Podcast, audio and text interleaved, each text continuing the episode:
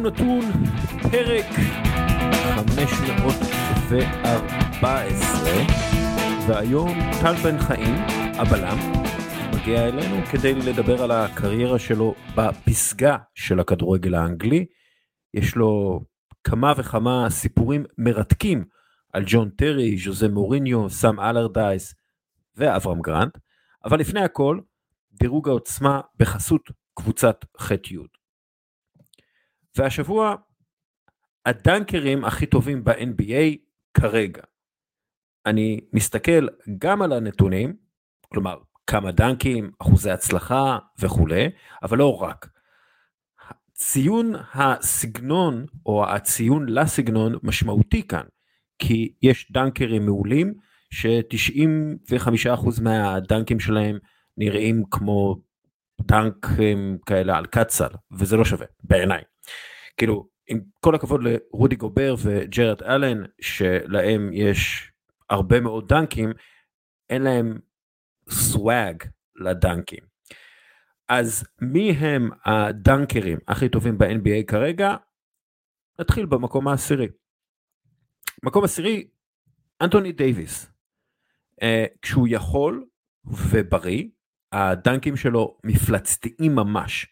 הוא שחקן גמיש מאוד וחזק מאוד וגם וירטואוז מסביב לטבעת כשהוא יכול ורוצה. כמעט כל שנה ב top 10 במספר הדנקים ואחוזי ההצלחה אה, ולכן הוא במקום העשירי. מקום תשיעי, לאורי מרקנן. אה, כן, אני יודע, לאורי מרקנן.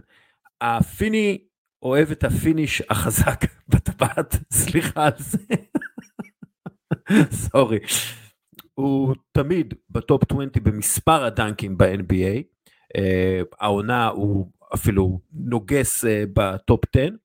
ויש לו כמה כאלו שהיו ממש מהלכי היום או מהלכי השבוע ואפילו החודש ומצב שהם ייכנסו גם אה, למהלכי העונה הוא dunker מפלצתי.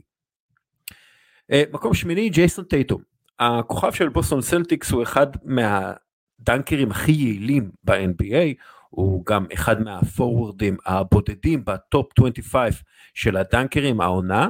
הוא גמיש וחזק וכשהוא חודר אה, לסל אה, ולפעמים עושה פוסטרים מטורפים על שחקנים גבוהים ממנו בהרבה זה תמיד נראה מצוין.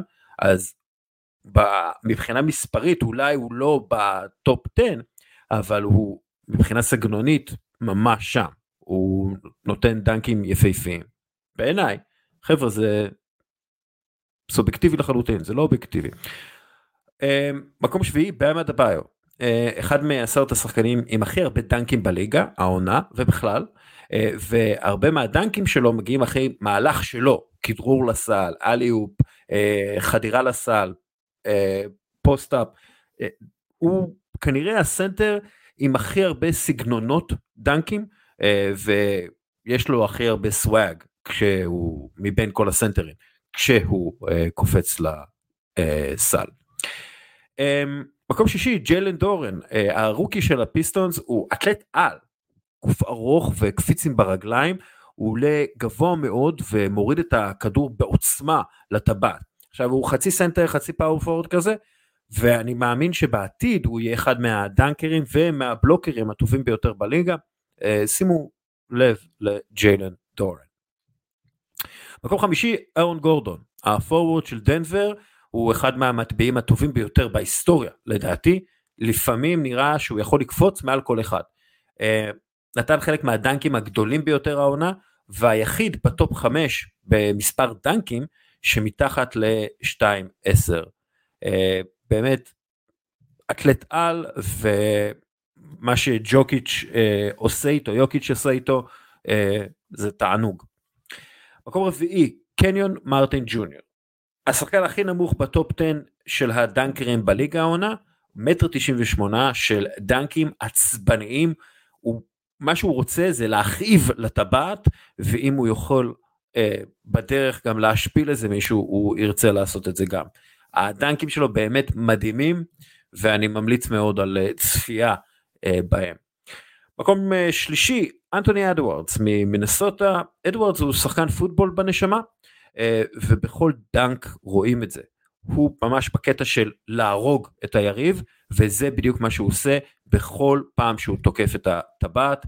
אני מת על הסגנון שלו, אה, ולמרות שמבחינת מספר דנקים הוא ב... אולי בטופ 50, בדרך כלל זה פחות, אז זה לא משנה. הדנקים שלו, כשהם קורים, הם מדהימים. מקום שני, יאניס אנטנדקומפו. רק שחקן אחד בליגה רשם יותר דנקים מאשר יאניס העונה, אבל אף אחד לא רשם יותר דנקים על שלושה ארבעה שחקנים שמנסים לעצור אותו יותר מאשר יאניס. אה, אולי השחקן הכי מפלצתי בליגה ויש הרבה טבעות שיודעות את זה ממש מקרוב. ומקום ראשון, ג'ה מורנט. הוא אולי השחקן הכי קרוב בווירטואוזיות שלו לאזור של מייקל ג'ורדן הצעיר, לדעתי. הוא תמיד בקטע של לתת את הדנק הכי יפה שהוא יכול, גוף גמיש וחזק שמאפשר לו לפרק את הסל בזמן שהוא שם את המפשעה שלו על פנים של איזה סנטר מסכן. מת על הדנקים שלו, הוא אמנם במצב אה, בעייתי קצת כרגע ואני יודע שהוא גם מטפל עכשיו בעצמו ואולי אנחנו לא נראה אותו עד אה, סוף העונה, ו... אבל ברגע שהוא יירגע וייכנס חזרה לתלם, אה, הוא יהיה גם אחד מהשחקנים הכי טובים בליגה כי אנחנו ראינו את זה כבר ובכל מקרה אין על הדנקים שלו כל דנק עם כריזמה של כוכב רוק מקום ראשון שלי. Uh, עד כאן דירוג העוצמה בחסות קבוצת ח'-י' שהיא יבואנית אולד של LG הטלוויזיה הטובה בעולם. כשצופים בכדורסל עדיף שזה יהיה כמו שצריך עם מסך אולד של LG כל פיקסל מואר באופן עצמאי והשנה יש גם אפליקציית עדכוני ספורט מובנית בתוך הטלוויזיה. אז עד כאן דירוג העוצמה ועכשיו אנחנו עוברים לטל בן חיים. טל בן חיים הוא בלם ישראלי, אחד מהגדולים בכל הזמנים בתפקידו, גדל במכבי תל אביב ושיחק ברמות הגבוהות ביותר בעשור הראשון של המאה ה-21. הוא שיחק בין השאר בבולטון, צ'לסי, מנצ'סטר סיטי, סנדרלנד, פורטסמות', ווסטהאם, עבר גם בקווינס פארק ריינג'רס, צ'רלטון, סטנדרט ליאז', בית"ר ירושלים. יש לו 96 משחקים במדי נבחרת ישראל, וב-2021 הודיע על פרישה מהמשחק. מאז גם כתב ספר חדש, שיצא עוד מעט. אמ, מה נשמע? בסדר גמור, מה שלומך? אני סבבה. אתה זוכר את הרגע שבו אתה אמרת לעצמך, זהו, סיימתי, אני פורש מהמשחק? כן. אה, רגעים לא קלים. מגיל 6 התחלתי לשחק כדורגל, זה היה אהבת חיי עד היום. אה, עברתי פציעות, ותמיד אה, נלחמתי וקמתי מהם, וחזרתי הרבה יותר חזק. ואז קרה אירוע ששינה לי את כל החיים בעצם. אימא שלי נפטרה, ונשארו עוד שלושה משחקים לסוף העונה. באותו רגע הרגשתי שמשהו קבע בי, שכבר שום דבר לא, לא אותו דבר. כל מה שהאמנתי בו בעצם uh, התנפץ לרסיסים. מצאתי את עצמי אבוד, בלי אנרגיות ובלי תשוקה וכבוי. ובאותו הרגע שזה קרה, ידעתי שכל עוד אה, אימא שלי לא איתי, אז אני לא עולה יותר למגרש. החיבור עם אימא היה אחד מהגורמים למוטיבציה שלך? בעצם להפוך להיות מי שאתה? אני מאוד uh, טוטאלי במה שאני עושה, ואני טיפוס מאוד משפחתי. אז ההורים שלי ליוו אותי מגיל מאוד צעיר.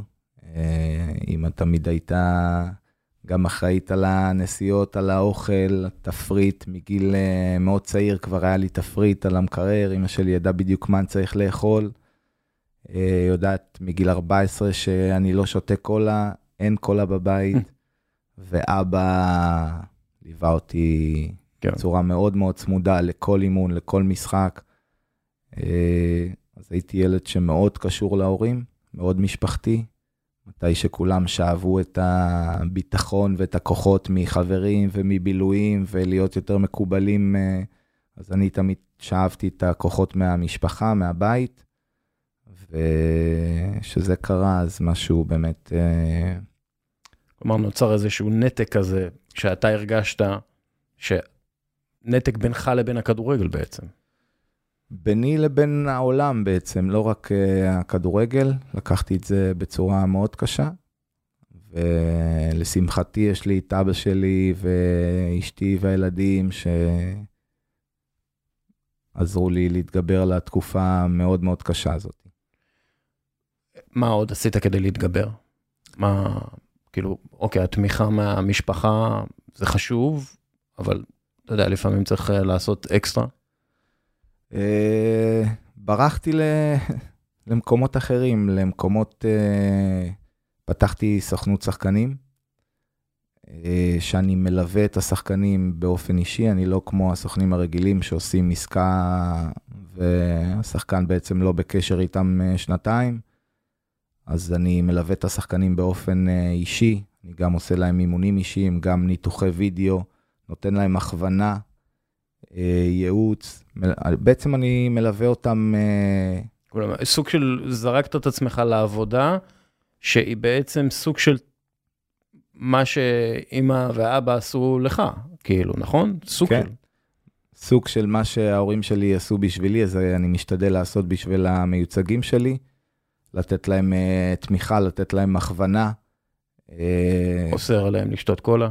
כמו, זה, כן, זה, אתה יודע, זה מצחיק, אבל אלו הדברים, אה, אם אנחנו מסתכלים אחורה על הספורטאים הגדולים בעולם, וניקח את אה, רונלדו וטייגר וודס והחיות וויליאמס ופדרר, הם התאמנו הרבה יותר קשה מכולם, הם עשו הרבה שעות אימונים. ברגע שכולם הלכו הביתה לנוח ולצאת ולבלות, אז הם התאמנו, וזה מה שאיחד אותי לאורך כל הקריירה, וזאת הדרך שאני מנסה להנחיל למתאמנים שלי, כי שלמות יוצרים על ידי אימון, והרבה שעות אימון, והילדים והנערים של היום, לצערי, לוקים בדבר הזה. כלומר, אין את המוסר עבודה? המוסר עבודה, זה לא רק מה אתה עושה, זה גם מה אתה לא עושה, איזה ויתורים אתה, אתה עושה. וצריך היום לעשות הרבה ויתורים. היום צריך אתה יודע, אם אה, שחקנים בני גילי יצאו עד 3-4 אה, לפנות בוקר ולמחרת קמו ב-11-12, ואני הלכתי לישון ב-8 וחצי וקמתי ב-7 ועשיתי אימון, ואחרי זה ב-11 כבר הייתי באימון שני, אז תחשוב, אם הייתי עושה את זה, אם עשיתי את זה 3, 4, 5 פעמים בשבוע, 3 אה, שעות אימון אקסטרה מעל כולם ביום, אז תעשה את המכפלות, כמה זה בשבוע, כמה זה בחודש, כמה זה בשנה. יצרתי לעצמי אלפי שעות אימון הרבה יותר מכולם, וברגע שאתה עושה את זה, אני מאמין בכל תחום, זה לא משנה, זה לא רק כדורגל, בכל תחום שאתה תעשה את זה ותתאמן יותר מכולם, אז אתה תהיה יותר טוב. התרגול הזה הוא יוצר את השלמות, וזה מה שאני מנסה להנחיל לילדים. אתה יודע, שמעתי סיפור שעכשיו שאתה אומר את מה שאתה אומר, זה קצת מסביר לי את מה קרה שם. ראובן עובד ואתה הייתם באותה קבוצה, מכבי תל אביב, סוג של אותו שנתון, גדלתם בערך באותן קבוצות, והיה איזשהו אה, מצב ש, שממש כאילו היה עימות פיזי, שאתה כעסת עליו, על משהו. על מה כעסת עליו? היו הרבה דברים, ראובן, אה, זו נקודה מאוד כואבת, כי אני חושב שראובן עובד היה כישרוני בצורה בלתי רגילה. כן. שיחקתי עם הרבה שחקנים uh, גדולים בישראל, ואני חושב שראובן היה הכי כישרוני ששיחקתי איתו. דרך אגב, לא רק בישראל, כן. גם באנגליה, גם בצ'לסי ובמנצ'סטר סיטי, אני לא ראיתי כמות כזאת של כישרון. Uh, לצערי, אני ניסיתי לתת לזה, לראובן, לעזור לו טיפה ולכוון אותו, אבל אתה יודע, אם זה היה היום שהוא קצת אה, בוגר ומבין יותר את הטעויות, אז זה היה יותר קל, אבל ילדים באותה תקופה... על מה, על מה היה? על מה, מה היה? מה קרה שם? תראה, ראובן אה, הבטיח לי ולעצמו עשרות פעמים שהוא לוקח את עצמו בידיים, ואני ניסיתי לעזור, אם זה באוכל, וראובן היה לו קשה מאוד לעשות את הוויתורים האלה. וראובן היה מגיע לחדר כושר אה, פעם, פעמיים, ובפעם השלישית הוא פתאום לא מגיע. למה אתה לא פה? זה עושה אותי כבד. חדר כושר עושה אותו כבד. כן. והחדר כושר עושה בדיוק את הפעולה ההפוכה. ברגע שאתה עושה חדר כושר, אז אתה יותר חזק, אתה יותר מהיר, אתה קופץ יותר גבוה, אתה יוצא מהמקום הרבה יותר מהיר, הסיבוב שלך יותר טוב, זה משפר את כל האלמנטים ששחקן כדורגל צריך. ואתה יודע, זה, זה כואב לי כי היה, הייתה לו כמות כישרון שאני לא ראיתי. יכול להיות שאתה סיפור, אתה כאילו סיפור הראי של אה, ראובן? אתה רואה את עצמך כמישהו בלי הכישרון של ראובן עובד, מן הסתם. מן הסתם גם יש לך כישרון כלשהו, אבל מה שייחד אותך זה בעצם העבודה הקשה, ואתה יודע, אנחנו שומעים על העבודה הקשה שלך והריצות בים מאז שאתה בן 18. אה, זה ההבדל בעצם? אני חושב שזה אחד ההבדלים. אם אנחנו עוד פעם ניקח את הספורטאים הגדולים בעולם, הם קודם כל עבדו הרבה יותר קשה מכולם. ניקח את קריסטיאנו רונלדו לדוגמה, או מייקל ג'ורדן. הם עבדו הרבה יותר קשה, הם התאמנו הרבה יותר שעות מכולם, וברגע שהם עשו את זה, רק אחר כך הכישרון שלהם בא לידי ביטוי ויצא החוצה. זה לא תהליך הפוך. כן. לא, אי אפשר לחיות על כישרון לבד. ברגע שאתה עובד קשה ואתה עושה הרבה, ואתה מתרגל ומתאמן הרבה יותר שעות אימון מכולם, לאט לאט הכישרון יוצא החוצה, וזה גם מה שקרה לי בדיוק. אני התחלתי בתור ילד אה, לא כישרוני, לא הכי כישרוני במכבי תל אביב. אני אספר לך עוד משהו, לא הכי כישרוני בבית משפחת בן חיים. יש לי אח, רועי, שהוא שנתיים וחצי מעליי, שהוא נולד עם הכדור ברגליים, והוא היה כישרון יוצא דופן, אבל אותו סיפור, הרצון להקריב ולעשות את הוויתורים בגיל 16, 17, שכולם יוצאים, ובחורות, ומסיבות, ולי זה לא היה בראש. לי הייתה מטרה מגיל מאוד מאוד צעיר, היה לי ברור שזה מה שאני רוצה לעשות, שאני הולך להשקיע את כל החיים שלי בשביל זה, ואף אחד, אגב, לא הבטיח לי שום דבר. אף אחד לא מבטיח לך שזה קורה. אבל הייתה לי אמונה חזקה, הייתה לי משפחה מאוד תומכת ומאמינה, וברגע שיש לך משפחה תומכת ואתה לא רוצה לאכזב אותם, אז אתה קם כל בוקר עם התחושה הזאת. וזה, וזה מקשר אותנו לרגע שבו אתה מפסיק בעצם לרצות לשחק כדורגל, שזה בעצם המוות של אימא שלך. זה עכשיו הכל מסתדר כאילו כש, כשחושבים על זה, כי כשיש את התמיכה הזאת, והרצון לספק אותם ולרצות אותם, וזה נעלם, אז... אה, כן. Um, הייתה לך בקריירה הזדמנות שרצית ולא יצא? Uh, כן, הייתה הזדמנות.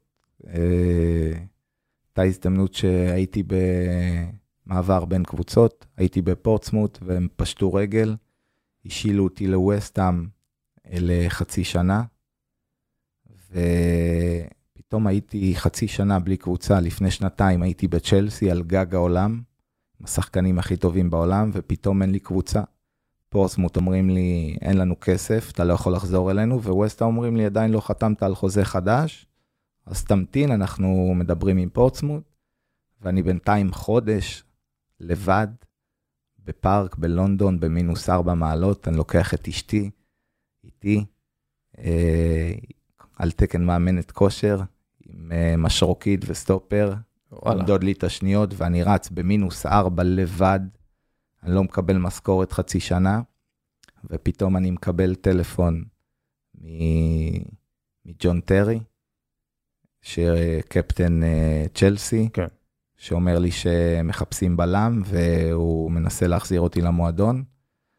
ומהעבר השני אני מקבל טלפון מפיני זהבי, שאומר לי שהוא מדבר עם ברצלונה. וואלה. כן.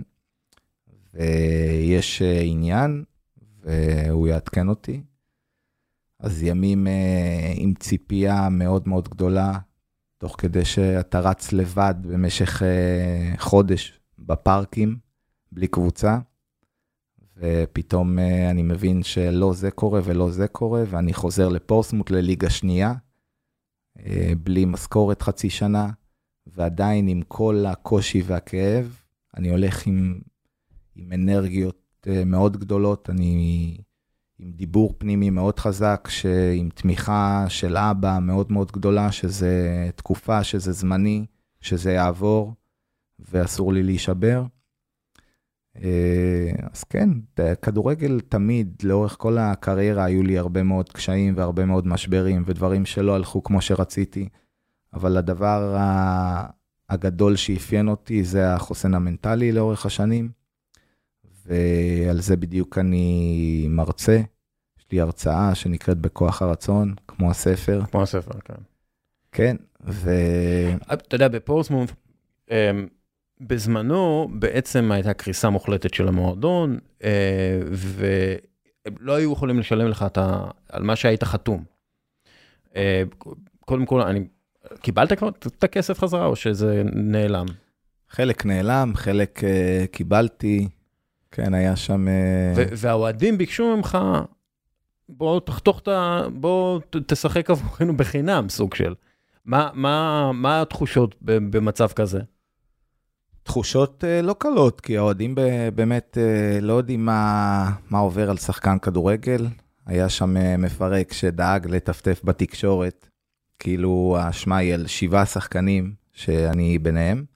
כן. שהיו להם חוזים uh, גדולים מהפריימר ליג, ואז שירדנו ליגה. הקבוצה פשטה רגל, uh, הורידו לנו עשר נקודות, כל המצב בחדר הלבשה היה מאוד מאוד קשה.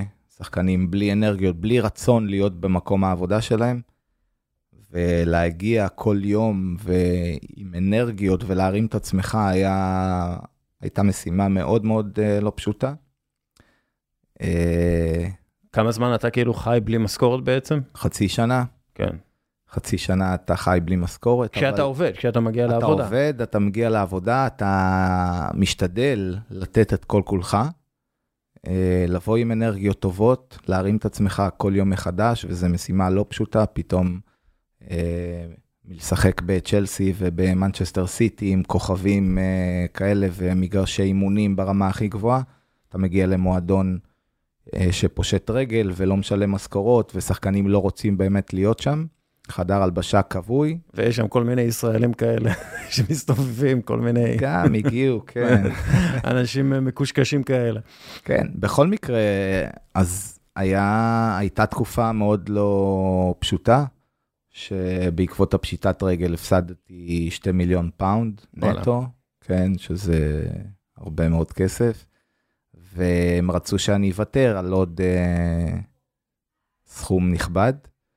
בסוף, אה, לאחר אה, שיחות ארוכות, הגענו להסכמה, באתי לקראתם, הורדתי עוד איזשהו סכום נכבד, והחלטנו להיפרד.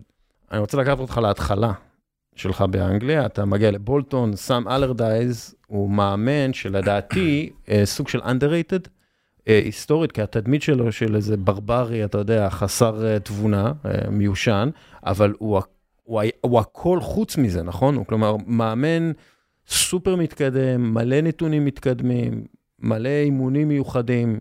ספר קצת עליו. סם אלעדייז, הוא הביא דברים, טכנולוגיות חדשות לאימונים, למתחם האימונים, לחדר הלבשה, למועדון בכלל, שלא היו קיימות. אומנם בולטון היה לה תקציב אה, די נמוך, די קטן לעומת כל הקבוצות הגדולות, אבל הגענו להישגים בלתי רגילים תחת סם אלעדייס, אחד המאמנים הכי טובים שהאמנו אותי.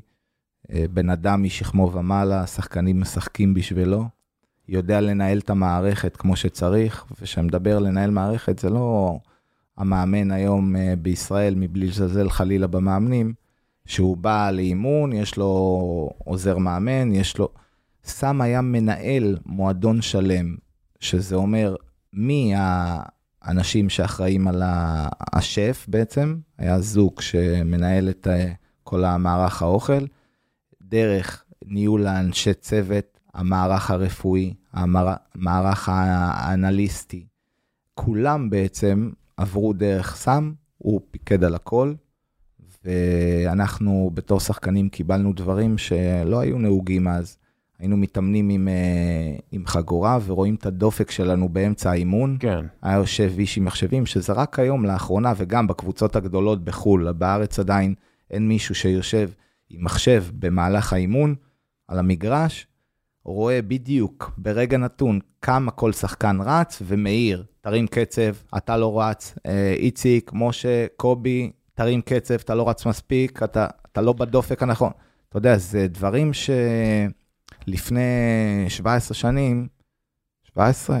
כן, כן, כן. 2000, 2003 זה היה? 2004, כן. 2003, 2004. אמ, אבל היה גם, אה, כאילו, אני שמעתי שהיו שם ממש כאילו הוראות של מה שנקרא פרסנטג' פוטבול. כלומר, אתה, אתה לא, אל תעשה משהו שאתה לא בטוח בו ב-80 אחוז. כאילו, אתה יכול קצת להכניס את ה... היו, להסביר לי את זה? היה לנו את הממוצע אה, הפקעת שערים ממצבים נייחים הכי, גדול, הכי גבוה באנגליה. כן. סתם היה יושב איתנו, מראה לנו בדיוק בווידאו את הנקודות החזקות והנקודות החלשות של כל קבוצה שאנחנו הולכים לשחק נגדה, מה אנחנו הולכים לעשות, מה תוכנית המשחק. כל משחק זה היה שונה. כן. והגענו באמת להישגים בלתי רגילים, פתאום ממקום 17, אה, לפני שהגעתי, סיימנו מקום חמישי, שישי, שיחקנו באירופה, לראשונה בהיסטוריה של בולטון, והגענו להישגים אה, יוצא דופן. גם שמעתי משהו על כך שהיה תחרויות על אסלה. מה זה אומר? היה מ- מרוץ אסלות, משהו כזה. מרוץ אסלות? כן, או איזשהו מרוץ עם, עם, עם, אה, משהו, פעילות גיבושית כזאת היה. אתה זוכר משהו כזה? לא שאני הייתי נראה לי. אבל היה פעולות אה, גיבושיות שהוא עשה, כל מיני דברים.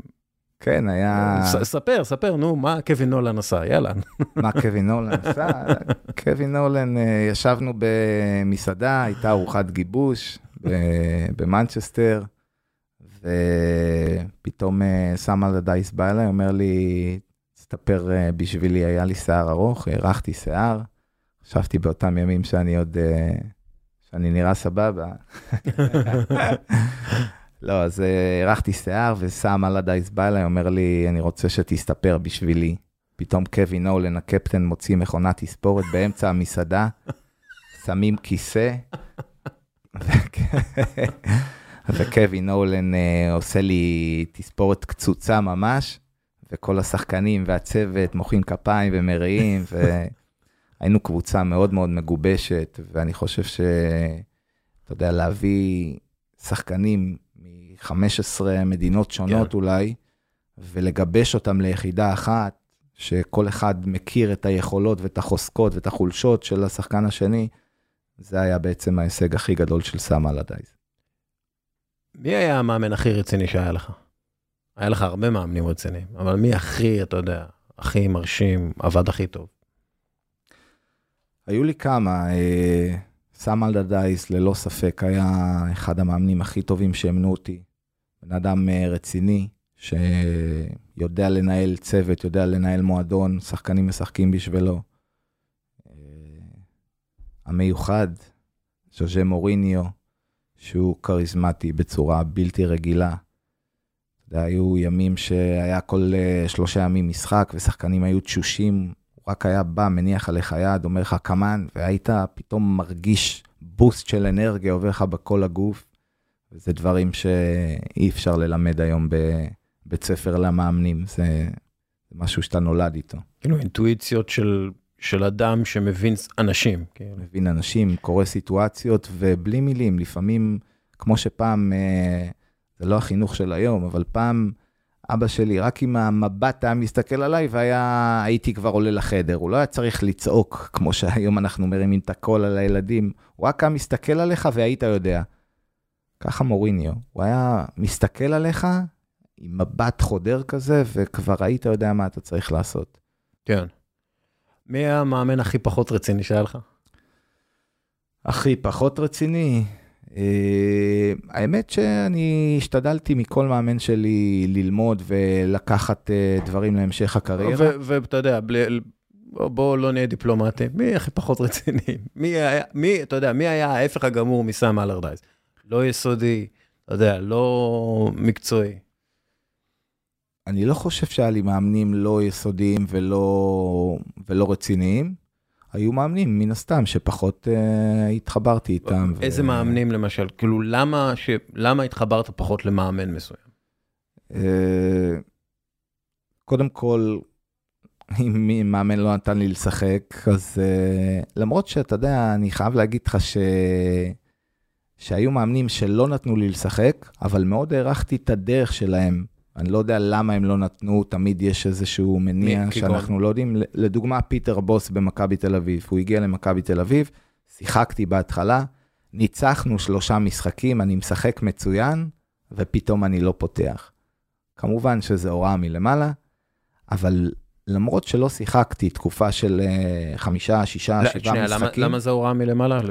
למען ה... כדורגל יש הרבה פוליטיקות. כאילו? כן. לא, יש... לא חתמת על חוזה או משהו כזה? או, או שהסתכסכת עם איזה שחקן והוא מקורב למנהל המקצועי והוא משפיע, יש הרבה דברים אוקיי. שהם לא, לא נקיים, אבל מאוד הערכתי אותו בתור איש מקצוע. אה, מאוד התחברתי לדרך שהוא מעביר את הדברים, אה, את הדברים שהוא דורש מהשחקנים. זה דברים uh, נכונים, מתאימים לקבוצה, דרך שהוא מעביר את האספות. אז uh, זו דוגמה טובה למאמן אפילו שהוציא אותי באיזושהי סיטואציה במש... מהמשחקים, ו... ועדיין הערכתי אותו בתור בעל מקצוע, אולי לא כאישיות מספיק חזקה לעמוד על שלו, אבל... הבנתי. מה היה בינך לבין אברהם גרנט? בצ'לסי, כן? לא בצ'לסי. ב... אה... תראה, אני יכול להגיד שאני הכרתי את אברהם גרנט, אברהם העלה אותי לבוגרים בגיל 16.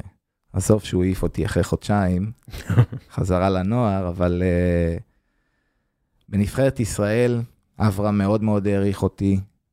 Uh, ההערכה הייתה הדדית אגב.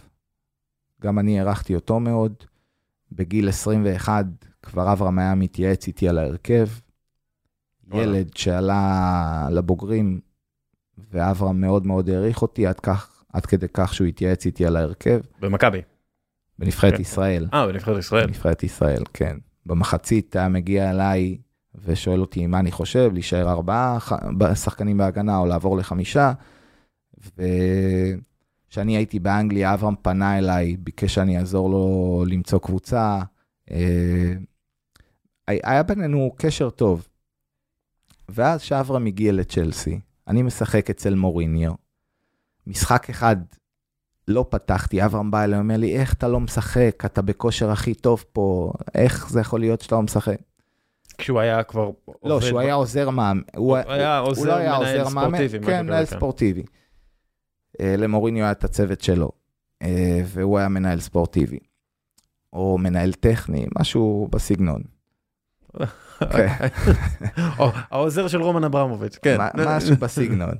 אז אה, אני משחק עם מוריניו את כל המשחקים, אברהם מקבל את התפקיד, אני, אחרי שלושה ימים יש משחק נגד מנצ'סטר יונייטד. אולד טראפורד. כן, אולד טראפורד, יום כיפור יוצא שישי שבת. אני אומר לאברהם שהיה לי סיכום עם מוריניו שאני מתאמן בשישי. ונוסע למנצ'סטר, ואני לא אתאמן בשבת יום לפני המשחק, אני אחכה במנצ'סטר בגלל יום כיפור, אני צם. הם מגיעים, אברהם מאשר לי את הסיכום שהיה לי עם מוריניו, אני משחק ביום ראשון נגד מנצ'סטר יונייטד, אה, היה לנו משחק טוב, הפסדנו אמנם 2-0, אה, היינו בעשרה שחקנים. שלושה ימים אחרי, יש אה, משחק נגד פולאם, אנחנו יוצאים 0-0. משחק אחרי זה, יש גביע, אחרי שלושה ימים. אני רואה שאברהם ב... באימון מתרגל הרכב, ואני לא בהרכב. אנחנו נוסעים באוטובוס, אברהם יושב מקדימה, אני מאחורה. אני רותח מעצבים. פתאום הטלפון מצלצל, אני מסתכל על הטלפון, את מי אני רואה על הצג? אברהם. אברהם. אני אומר לו, אברהם, ישר אני תוקף אותו, אני אומר לו, אברהם, תגיד, למה אני לא פותח? בעברית. מה קרה? בעברית. בעברית כן. מה קרה? מה היה לא בסדר? למה אתה מוציא אותי דווקא? לא קיבלנו גול במשחק האחרון. הוא אומר לי, מי מוציא אותך? מה, אתה דפוק? אתה בהרכב. עכשיו, ראיתי שאני לא מתורגל בהרכב, אנחנו יורדים מהאוטובוס, אני רואה את הבלם הברזילאי אלכס, סובב את הקרסול, יורד צולע עם, עם קרח על הקרסול. אני מבין שלא הייתה לו ברירה. אני משחק עם ג'ון טרי בהרכב, משחק מצוין, אנחנו מנצחים 4-0. באמת, משחק נהדר שלי ושלו, שילוב יוצא מן הכלל. אנחנו יוצאים למשחק אחרי זה, אחרי שלושה ימים, ולנסיה בחוץ, צ'מפיונס ליג בבתים. אברהם בא אליי, מניח לי יד על הכתף, לפני שהוא אומר את ההרכב בחדר הלבשה, אומר לי, אתה סומך עליי? אני לא עונה לו. הוא אמר את ההרכב, ואז הוא בא אליי, ואני יושב עצבני מאוד בחדר הלבשה. אתה לא בהרכב. אני לא בהרכב. הוא מגיע אליי, אומר לי, אתה סומך עליי? אני לא עונה לו. אני לא יכול לשקר, לא... אתה יודע, אני בשקט. הוא עוד פעם שואל אותי, אתה סומך עליי? אני לא עונה לו. הוא אומר לי... שזה מול כולם קורה, או באחד כן, על אחד? בחדר הלבשה, והוא אומר- בעברית. בעברית. בעברית, אוקיי. הוא מניח לי יד על הכתף, אומר לי, אתה סומך עליי? ואני מסתכל עליו ככה, ואני לא עונה לו. אני מאוד כועס. לפני שתי דקות הוא אמר את ההרכב. מסביב מבינים מה קורה? מסביב מסתכלים שהוא מנסה כאילו לעודד אותי או משהו שאני לא פותח בהרכב. ואומר לי, סבלנות. עכשיו, סבלנות, היה צריך אם הייתי מגיע לצ'לסי, ולא הייתי משחק עם אוריניו את המשחקים הראשונים, כן. אז אין בעיה, אתה מגיע למועדון גדול, אתה צריך סבלנות, לאט לאט, מקובל. אבל ברגע שאתה משחק עם מוריניו, אחד המאמנים הגדולים בעולם, שרצה אותי כבר שנה וחצי לפני, ונפגש עם אבא שלי כבר שנה וחצי לפני, אתה משחק עם אחד המאמנים הגדולים בעולם, ופתאום בא מאמן ישראלי ומוציא אותך. וזה היה משבר מאוד גדול ביחסים ביני לבין אברהם, שהרגשתי שאברהם אה, מפחד, שיגידו שבגלל שאני ישראלי, ואמרתי לו גם, אברהם, אתה לא הבאת אותי. אתה, אני שיחקתי אצל מוריניו, ממה אתה מפחד? והוא באמת, זה באמת היה החשש שלו? שיחשבו שבגלל שאתה ישראלי יש לך מקום בהרכב? אחרת, איזה סיבה אחרת יש? הוא אמר לך את זה, או שהוא... לא, הוא לא היה צריך להגיד לי. אבל אם הוא אומר לי לפני, לפני הוא אמר לי ש... שאני רציתי, שלא שיחקתי עם מוריניו במשחק אחד בתחילת העונה, הוא אומר לי, איך אתה לא בהרכב, אתה בכושר נהדר, אתה מצוין. מה קרה פתאום?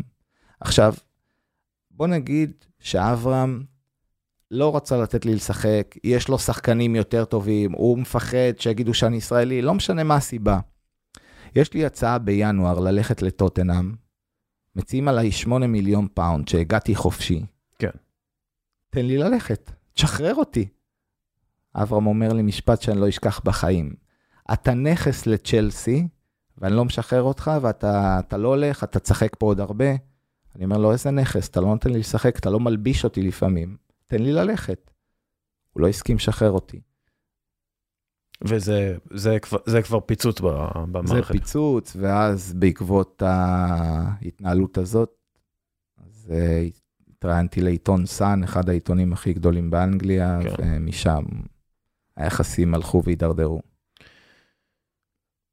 מערכות יחסים כאלה, בעצם הן קובעות את העתיד שלך ככדורגלן באיזשהו מקום. כלומר, היית בשיא- שלך, 27, 28 נדמה לי, משהו כזה. 26, כן. כן. אתה מגיע לשיא שלך, ואז בעצם קוטעים את השיא שלך, קוטעים... קוטעים את החלום, כן. את כל מה שעשית, וזה היה משבר מאוד מאוד גדול. מאוד. אתה, אתה לא ישן בלילות, אתה עם סיוטים, אתה לא אוכל טוב, אה, מבן אדם שאוכל מסודר, מבן אדם ש... שלא חולה שנים, שומר על הגוף שלו ועל תזונה בריאה ועל שינה, על שעות שינה ועל הכל. פתאום הכל משתנה, החיים משתנים, אתה לא מאושר, אתה לא שמח, אתה לא צוחק, אתה לא נהנה מזמן איכות עם המשפחה שלך. האוכל פחות טעים לי, אה, כן. אני סובל. אני מקבל כסף בצ'לסי וכסף טוב, ואני סובל, אני לא מאושר. זה הטוטליות בעצם. זה כן. הטוטליות ש... שהיא החרב פפיות בסוג של. כן, אתה שפתאום- מצד אחד יכול להקדיש את הכל, מצד שני כשזה פוגע זה מחסל. זה מחסל ולא משנה מסביב, אתה לא רואה פתאום את הטוב, אתה לא רואה את המשפחה שלך, ילד ראשון. היו ימים שהילד, אה, הייתי מתעורר בלילה, הולך ל- לשבת ליד הלול של הקטן, שרק אה, נולד, והוא ישן, ואני יושב ובוכה בחדר. אלו היו הימים, ותחשוב שאני מקבל סכומים אדירים בצ'לסי. אה, והקמתי משפחה, ואני גר בבית, ב... אחד האזורים הכי יוקרתיים באנגליה, והמשפחה שלי בריאה, ברוך השם, ההורים שלי, האחים שלי וכולם, ו... ואני סובל. זה השפל הכי גדול בקריירה? אני חושב שזה הרגע הכי קשה שהיה לי בקריירה, כן. והכל בגלל אברהם. שמע, באיזשהו מקום, אה, גם, עוד פעם, אברהם המאמן והוא קובע מי משחק, ואין על זה חולק והכל בסדר. אבל נגיד אתה לא רוצה אותי, אז תן לי פשוט לעבור לקבוצה אחרת. כן. אבל גם את זה אברהם סיכל לי, ועל זה הכעס הגדול שלי על אברהם.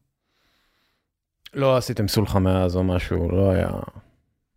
לא היה אירועים כאלה. לא, אנחנו נפגשנו uh, מספר פעמים, uh, הוא הושיט יד, אז כמובן שלחצתי את היד שלו, בן אדם יותר מבוגר ממני, ככה ההורים שלי חינכו אותי. Uh, אבל הצלקת הזאת היא באיזשהו מקום היא... נשארה שם. כן. אגב, מה היה מערכת היחסים שלו? אתה יודע, היו המון המון סיפורים על מערכת היחסים שלו בתוך חדר ההלבשה, שלא מכבדים אותו, שהוא מנסה להראות סרטון לשחקנים של מייקל ג'ורדן, וכולם כאילו, אתה יודע, ממשיכים לשחק קלפים וכאלה. אתה מחייך, זה, זה קרה כאילו. לא, לא לשחק קלפים, אבל אה, תראה, אני חושב, אה, אני חייב להגיד לך, עם כל מה שדיברנו על אברהם, אברהם אה, יודע לנהל אנשים, יודע לנהל מערכת, יודע להתקרב לאנשים, הוא יודע לדבר. יש לו, זו נקודה מאוד מאוד חזקה אצל אברהם. אבל כמובן שאתה מגיע אחרי שמוריניו היה המאמן, שזה אחד המאמנים הטובים בעולם. אז האנשים הקרובים למוריניו הרגישו מאוד פגועים שהוא עזב, וזה היה לא קל, גם לאברהם היה לא קל. והם חשבו שאברהם כאילו אחראי על זה שהוא עזב? אה, אני לא יודע אם, אם חשבו שאחראי, אבל הפגיעה שהמאמן שלהם עזב הייתה לא פשוטה לחלקם. אמ, אתה חושב שזוכרים אותך באנגליה, ואיך זוכרים אותך באנגליה? אה, האמת שהייתי בלונדון לפני איזה חצי שנה, לראשונה בתור אה, תייר. אזרח מן השורה. כן. אה, והיו אנשים ברחוב שפתאום ביקשו להצטלם, אז... וואלה. חימם את הלב. אוהדי כן. צ'לסי כאילו? אוהדי צ'לסי, אוהדי בולטון, כן. ווסטהאם, מחמם את הלב שאתה מגיע לאנגליה וזוכה להערכה. אה, זה רגעים, אתה יודע, עכשיו שאני מסתכל על זה אחורה, שהייתי שם, לא באמת הבנתי לאן הגעתי. שאתה משחק פתאום בליגה הטובה בעולם עם השחקנים הטובים בעולם והמאמנים הכי טובים בעולם. זה משהו שאתה, שאתה בתוך תוכו, אתה לא באמת עוצר רגע וחושב, וואו, הגעתי ל... ופתאום ש... שפרשתי ואני כותב את הספר, ואני כותב על רגעים בצ'לסי, כאילו, זה נראה לי כאילו עולם אחר, זה, זה לא נתפס, זה הישג שהוא לא נתפס, וזה עוד הוכחה, ואני מדבר על זה בדיוק בהרצאה שלי, אה, שזה עוד הוכחה שאנשים רגילים יכולים להגיע להישגים בלתי רגילים. אנשים רגילים שאין להם גם כישרון מיוחד, אבל יש להם תשוקה אדירה, ויש להם רצון, ויש להם משמעת עצמית, והם מוכנים לעשות הרבה מאוד ויתורים.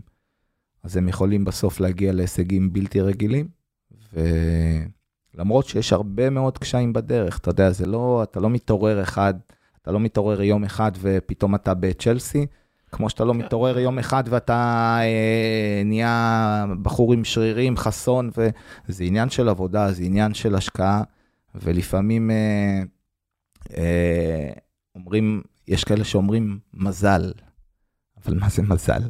אנשים לא יודעים ש, שכולם הלכו לישון, שכולם יצאו עד שלוש וארבע לפנות בוקר, אז אני הלכתי לישון בשמונה וחצי, ושכולם יצאו עם בחורות, אז אני הלכתי לישון, ושכולם אכלו המבורגרים ופיצות ושתו קולה, אז אני אכלתי את האוכל הבריא וויתרתי על הדברים האלה.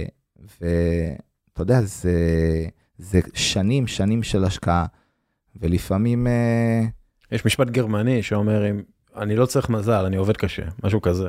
כאילו במשקל הזה, אז נראה לי אתה, בתפיסה הזאת מאוד, אה, מאוד ככה. אמ, אגב, אפרופו זיכרון, אני זוכר שדיברתי עם שחקן אה, כדורגל, שהוא אמר לי שהדבר, ההרגשה הכי טובה שהוא קיבל במגרש כדורגל הייתה אחרי שהוא פרש, והגיע לקבוצה שלו לשעבר, למשחק של הקבוצה שלו לשעבר, ושם ביציע הכבוד, ביציע הכבוד, עוזי דן, פתאום מופיע, אין לי מושג למה. וביציע הכבוד, פתאום אה, מגיע אליו מישהו ואומר לו, בואנה, אני מתגעגע אליך, היית יכול להיות שחקן בקבוצה היום. כאילו, והוא אמר, זו התחושה הכי טובה שאי פעם קיבלתי. שמעתי את המשפט הזה הרבה לאחרונה, גם מאוהדי מכבי, ביתר. אז כמובן. שאתה מקבל הערכה מאוהדים אה, ומאנשי מקצוע, אז אה, זו הרגשה טובה, זה מחמם את הלב. אוקיי. אנחנו, אה, עוד מעט אנחנו נתחיל לשאלות קצרות יותר, אבל יש אה, ב-2021, סטיב סידואל, הג'ינג'י, אמר שדידי דרוגבה רצה להרוג את טל בן חיים בגלל טאקל באימון. מה קרה שם, ואתה יודע מה, ספר לי מה קרה שם, וספר גם על המנטליות של הקבוצה הזאת, שהייתה קבוצה של קילרים, גם למפרד, גם טרי, גם דרוגבה, זה פשוט הייתה קבוצה מפחידה. מה כאילו, איך היה אימון שם? ספר קודם כל על, ה, על זה שדרוגבה רצה להרוג אותך, ואז על המנטליות. הגענו לאחד האימונים הראשונים, ודידי דרוגבה זה כוכב בקנה מידה עולמי, שלא רגיל שמישהו מתקל אותו באימון.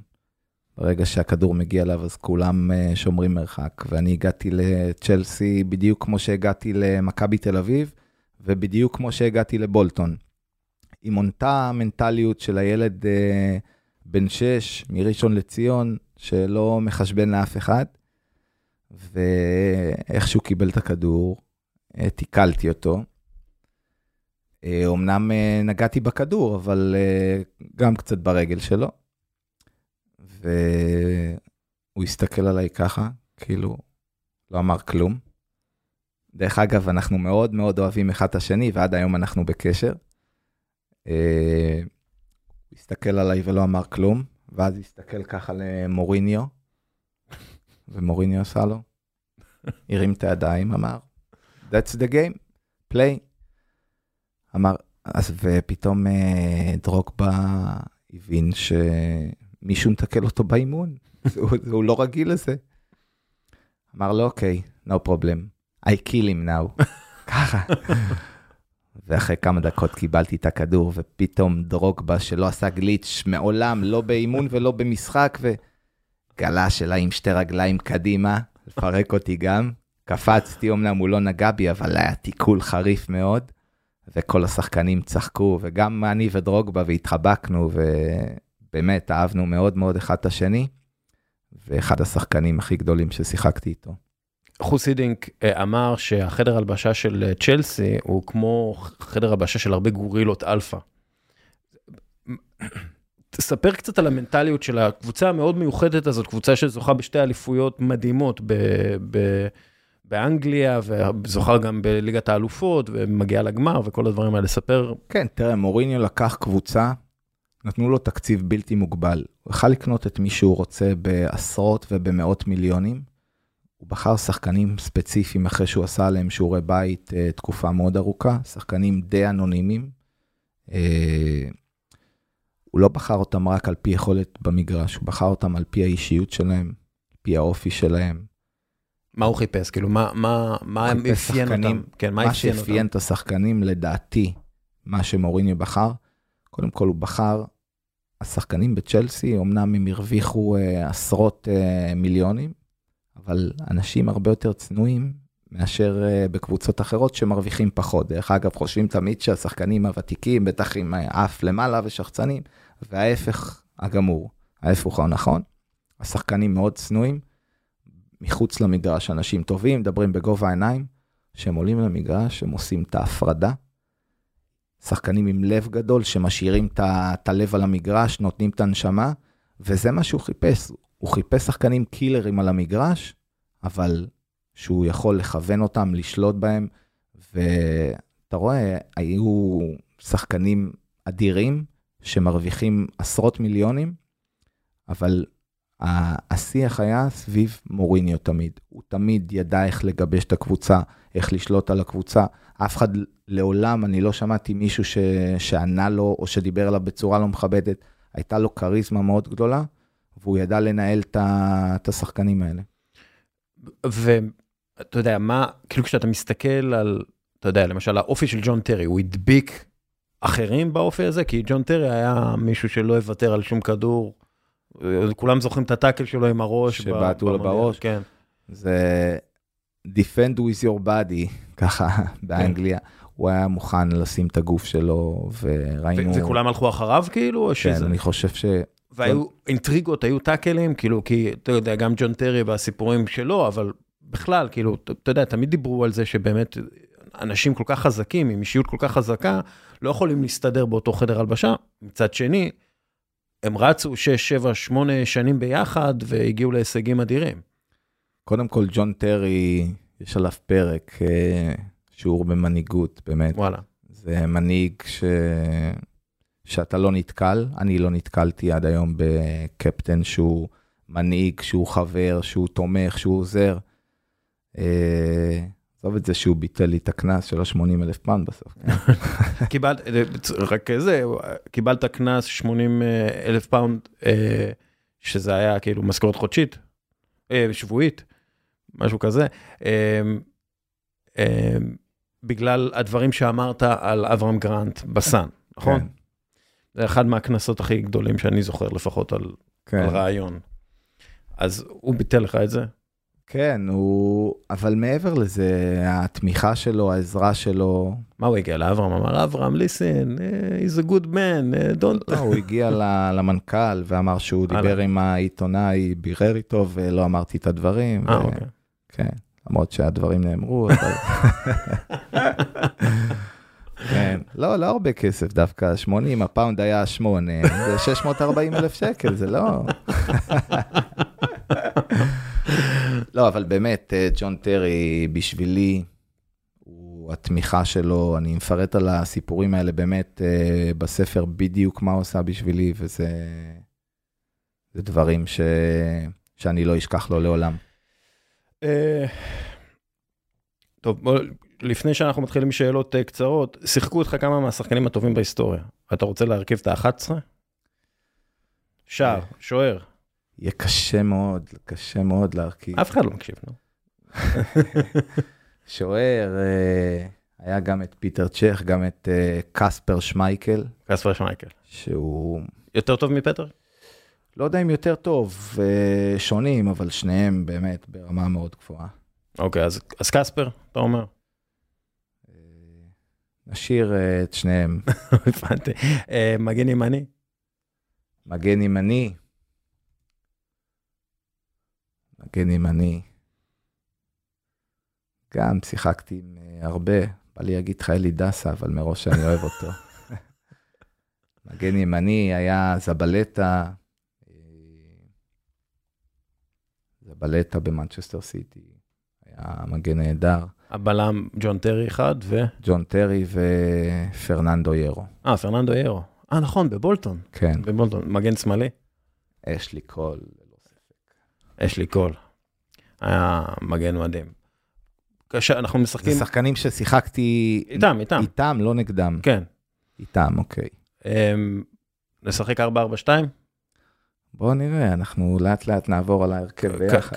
קשר אחורי. קשר אחורי. אה... מקללה. מקללה. מקללה, ואז יש לנו את פרנק למפרד. למפרד. יש את אה, אוקוצ'ה. ג'י ג'י אוקוצ'ה, נכון, גם בבולטון. היה... אפשר היה להוציא לו כדור באימון? אי אפשר היה להוציא לו. שמעתי שהוא אף פעם לא איבד כדור באימון. הוא... ש... שזה היה משהו כאילו... לא, הוא, הוא איבד, אבל מעט מאוד כדורים. היה שחקן ברמה מאוד מאוד גבוהה, גם פיזי. אה, הייתי אותו אחרי בולטון עברו כמעט 18 שנים מאז ששיחקנו ביחד, וראיתי אותו לפני שנה בטורניר אה, הסכמי אברהם בדובאי. וואלה. אז הוא היה בשער העולם, כן. איך הוא? עדיין טוב? כן, עדיין אדיר. הוא מלך, אני ממש אהבתי אותו. כן. אמ, אחד מהשערים הגדולים ביותר שנפגעו נגד אוליבר קאן, זה הוא.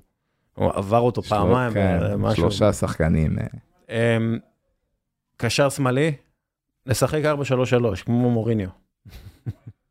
אה, אנלקה, דרוגבה למעלה. אה, אז סבבה, אנלקה ודרוגבה הם החלוצים שלנו, ואנחנו צריכים עוד playmaker, סוג של. עוד playmaker. לשחק diamond. היו הרבה, אני עכשיו כבר לא, לא זוכר, אני כבר לא, לא ילד, אני...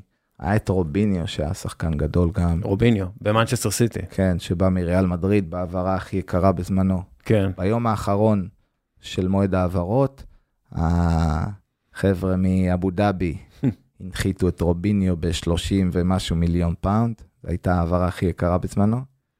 רוביניו, אבל הוא כאילו, כאילו, איך הוא הגיע, אתה יודע, מעניין אותי, כאילו, הוא אף פעם לא הסתדר בעצם באנגליה. הברזילאים בכלל, השחקן לטעמי, אולי הכי טוב בעולם שהיה בזמנו, אה, זה רונלדיניו. כן. אבל הוא לא החזיק תקופה. אם כן. הוא היה מחזיק תקופה כמו מסי וכמו רונלדו, הברזילאים הם באים ל- לשואו. אם רונלדיניו היה את המוסר עבודה שלך, אתה אומר, אולי הוא היה... מה זה, עד היום אני רואה סרטונים שלו ו- ומתרגש ממה שהוא עושה, זה, כן. זה דברים שאתה לא רואה, ששחקנים לא עושים. טוב, אה, מספר שאלות, אה, שאלות קצרות, אה, תשובות, אה, אתה תחליט אם... אם לרונלדיניו היה את המוסר העבודה של קריסטיאנו רונלדו, זה היה הכי גדול בעולם אי פעם. כן, אה? כן. לא שיחקת נגד רונלדיניו. ש- נגד רונלדיניו לא, שיחקתי הרבה נגד רונלדו. מי השחקן הכי קשה ששיחקת נגדו? גם, היו הרבה, גם uh, שיחקתי נגד מסי, היה מנצ'סטר סיטי נגד ברצלונה, שבוע לפני פתיחת הליגה בספרד, עשו הצגת שחקנים בקאמפ נו. אה, אז מסי, רונלדו, שיחקתי נגדו גם שהוא היה חלוץ, גם ו- שהוא היה כנף. ומי הכי הכאיב לך? החלוץ שהכי הכי הכי אגרסיבי, הכי הכי קשוח. אגרסיבי זה היה דרוגבה, שמאוד, היה, היה מאוד קשה לשמור עליו. היה לו בעצם הכל. הוא גם היה שחקן מטרה שבא לקבל לגוף, גם פתאום הוא היה רץ לעומק והוא היה כן. מהיר. אה, הוא סוג של, היום הכי קרוב אליו זה אייבן טוני נראה לי, מברנדפורד. אבל קשה, אין אין חלוצים כאלה. ימין, שמאל, מסתובב, משחק ראש. אה, תראי הנרי, היה לא קל אה, לשחק נגדו, למרות שהוא... סבבה כזה. כן. אה, טוב, אני אשאל שאלות, תענה. אה, מה זו מנהיגות עבורך? מנהיגות עבורי, זו שאלה קצרה, וואי, זו שאלה... השאלה היא קצרה, התשובה. אתה יודע, עליך. לא, חשבתי שאלות ותשובות קצרות גם. מנהיג, קודם כל זה אחד שעושה בשביל החברים שלו, אחד שמשמש דוגמה, אחד שיקריב את עצמו בשביל אחרים, לא כלפי חוץ, באמת מבפנים, שאכפת לו. היו רגעים שהם מנהיגים בקבוצה, מנהלים ספורטיביים, מאמנים, שחקנים אחרים, שעצבנו אותך בגלל שהם לא הראו מנהיגות? בטח. ספר לי על אה, רגע. היו הרבה מאוד רגעים ש... שקפטן אה, נבחר בגלל שהוא שחקן טוב, לא בגלל שהוא קפטן. זה הרגיז אותך. הרגיז אותי מאוד. כן. אה, שמנהל מקצועי מקבל החלטות שהן לאו דווקא לטובת הקבוצה, כי הוא מסוכסך עם שחקן כלשהו. היו בלם, הרבה... בלם למשל שהגיע. לא, מה- לא, לא רק בלם, לא רק בלם, לא, לאו דווקא בתפקיד כן. שלי. בכללי, אני לא אוהב שפוגעים באחרים, לא, לא רק, זה לא רק קשור אליי תמיד, להפך, לפעמים... אה, ותמיד, אה, ו- כאילו, נראה לי שאתה, כאילו, אתה יודע, יש את ה... בפסיכולוגיה, יש את ה flight ואת ה fight. את הבריחה או את ההילחם. אתה תמיד היית ב- ב fight. ב fight. כן, אני תמיד הייתי ב fight, לפעמים זה פגע בי, כי לא הייתי פוליטיקאי כמו שחקנים אחרים, ואמרתי תמיד מה שאני חושב. במקרה של אברהם. גם במקרה של אברהם, גם במקרה במכבי תל אביב עם אה, ג'ורדי, אה, היו הרבה מקרים שאני דעתן, אני עומד על שלי, אני... לפעמים זה, זה פגע בי לאורך הקריירה, אבל uh, אני לא מצטער על זה, על הדברים האלה, אני לא מצטער בעצם על כלום, כי זה אני לטוב ולרע. ואם לא הייתי עושה את הדברים האלה, יכול להיות שלא הייתי השחקן שהייתי, אז... Uh... כן. איך בוחרים אנשים לעבוד איתם? באיזה תחום? בכלל. בכלל? קודם כל, יושרה,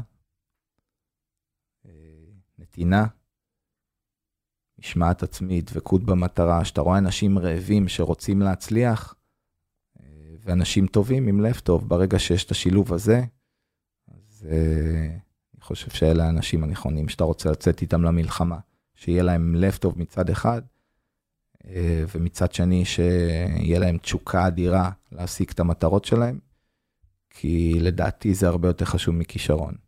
כן. ברגע שיש תשוקה ואת הרצון הזה להצליח, ואין תוכנית ב', לי לא הייתה תוכנית ב'.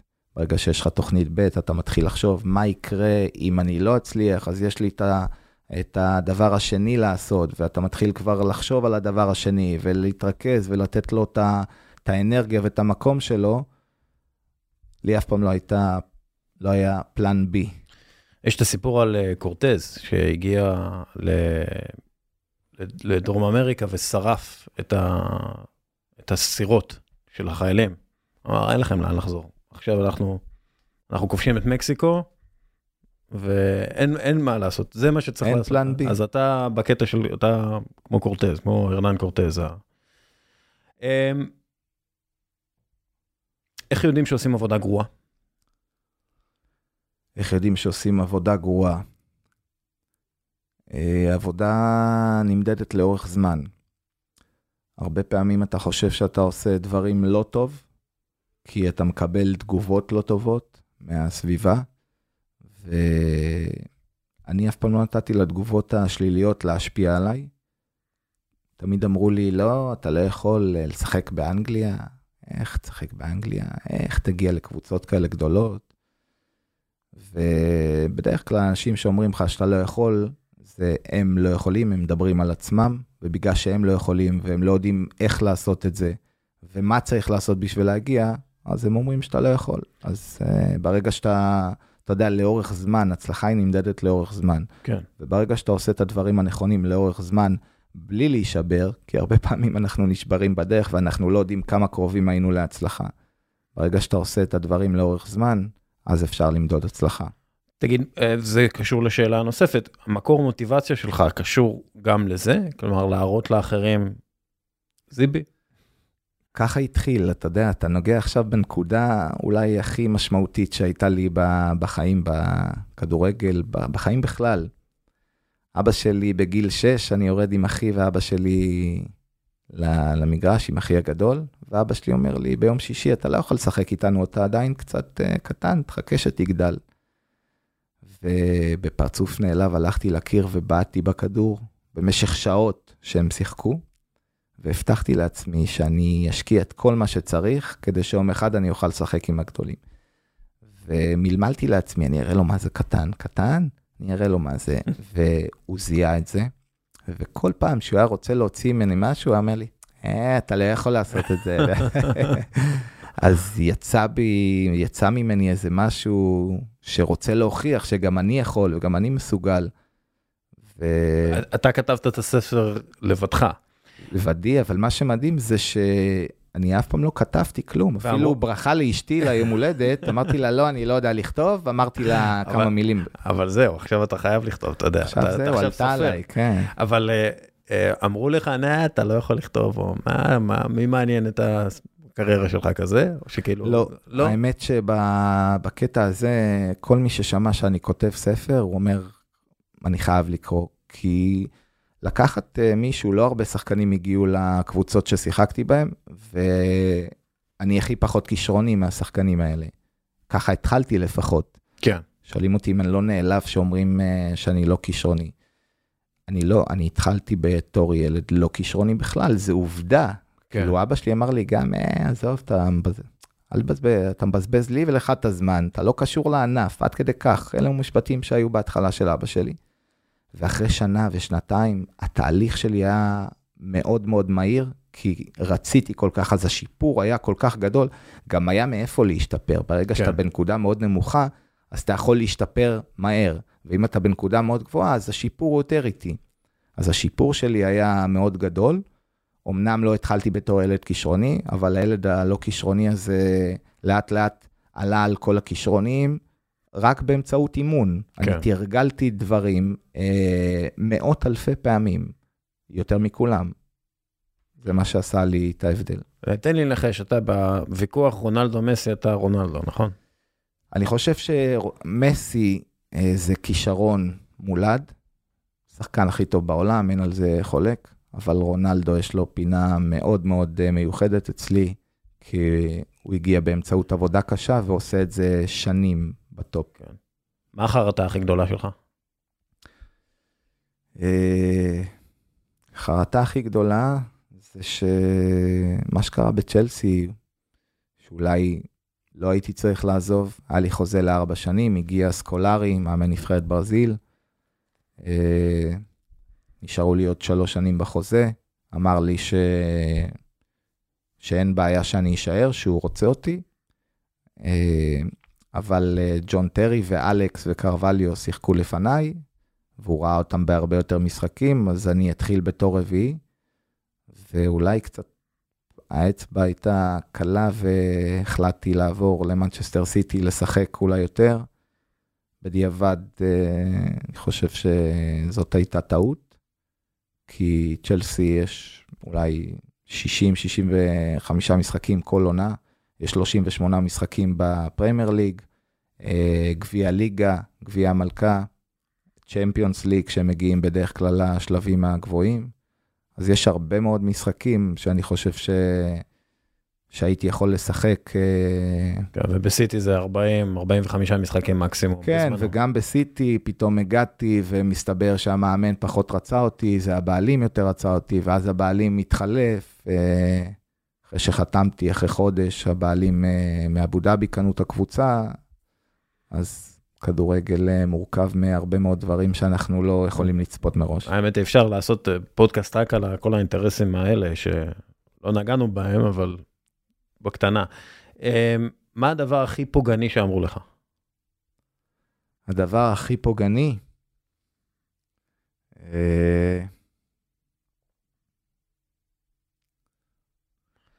תשמע, אני לאורך השנים באמת אמרו עליי הרבה מאוד דברים.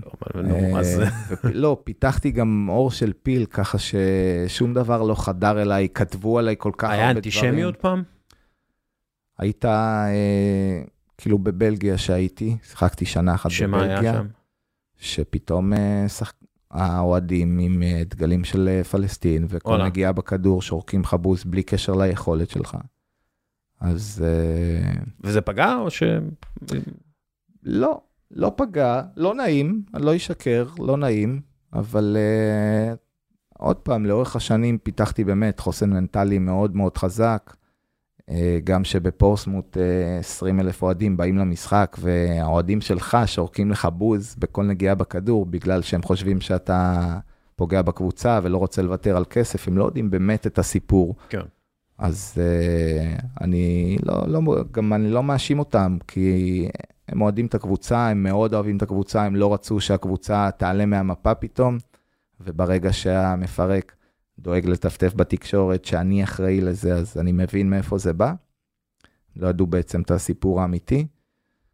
זה לא נעים, אבל- באמת, אני לא אשקר, לא נעים, אבל אבל לא נתת לזה לפגוע בך בעצם. לא, ממש לא. אני השחקן היחיד מהשבעה שחקנים שרצה לשחק במשחק הזה. כל השחקנים אמרו לפני, יקללו אותך, כל נגיעה בכדור, ישרקו לך. ואני רציתי כי רציתי לשמור על כושר, וזה היה משחק בתחילת העונה. אז היה לי חשוב מאוד להיכנס לכושר משחק, והחלטתי שאני שם את זה בצד ועולה למשחק. למרות שידעתי מה הולך להיות לפני. שרדת. כן, בקטנה. מורשת אישית, כמה היא חשובה לך? כלומר, מה יזכרו ממך? תאר לעצמי שזה קשור גם לספר וגם אה, לכלל. כן, חשוב לי מאוד להעביר uh, לדור הצעיר, ל... לילדים שלי, לילדים שאני מייצג, שאני בתור סוכן שחקנים uh, מתווה להם את הדרך. חשוב לי מאוד להקנות להם את הדרך הנכונה להצלחה. היום אנחנו קצת מאבדים את זה עם כל הרשתות החברתיות וכל המסיבות והבילויים. זה היה גם פעם, אבל הבילוי והמסיבות, אבל מה שקורה היום זה דברים ש... יודע, הם הולכים צעד קדימה ולא לכיוון החיובי. כן. אז uh, חשוב לי שידעו שיש גם דרך אחרת.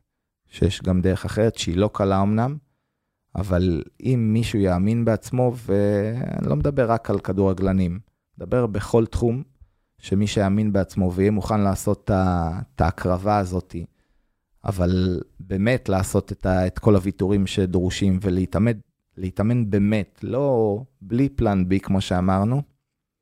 אז אני חושב שבסוף העבודה הקשה והוויתורים וכל מה שמשתמע מזה, בסוף זה ישתלם. האם אתה כבן 13 היית אוהב את מה שאתה היום? אה, כן, אני חושב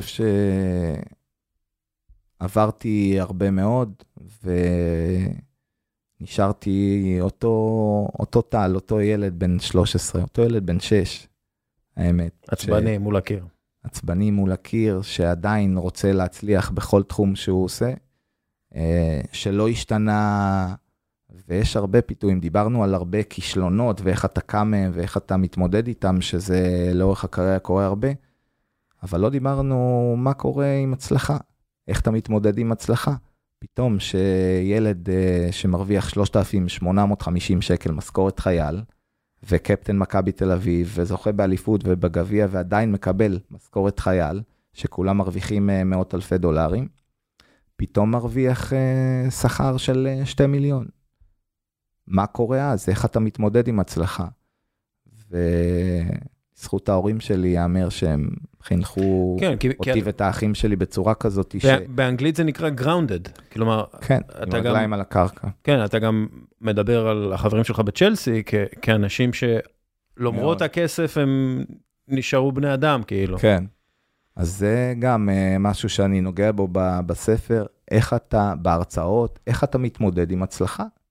כן. הרבה אנשים, הם הגיעו להצלחה כלשהי, ופתאום אתה לא יכול לדבר איתם, והם, והם אנשים שונים, והצלחה משנה אנשים גם. אז להישאר, לדעתי זה ההישג הכי גדול של ההורים שלי. כן. ש... שעדיין נשארתי אותו טל תמיד, ו...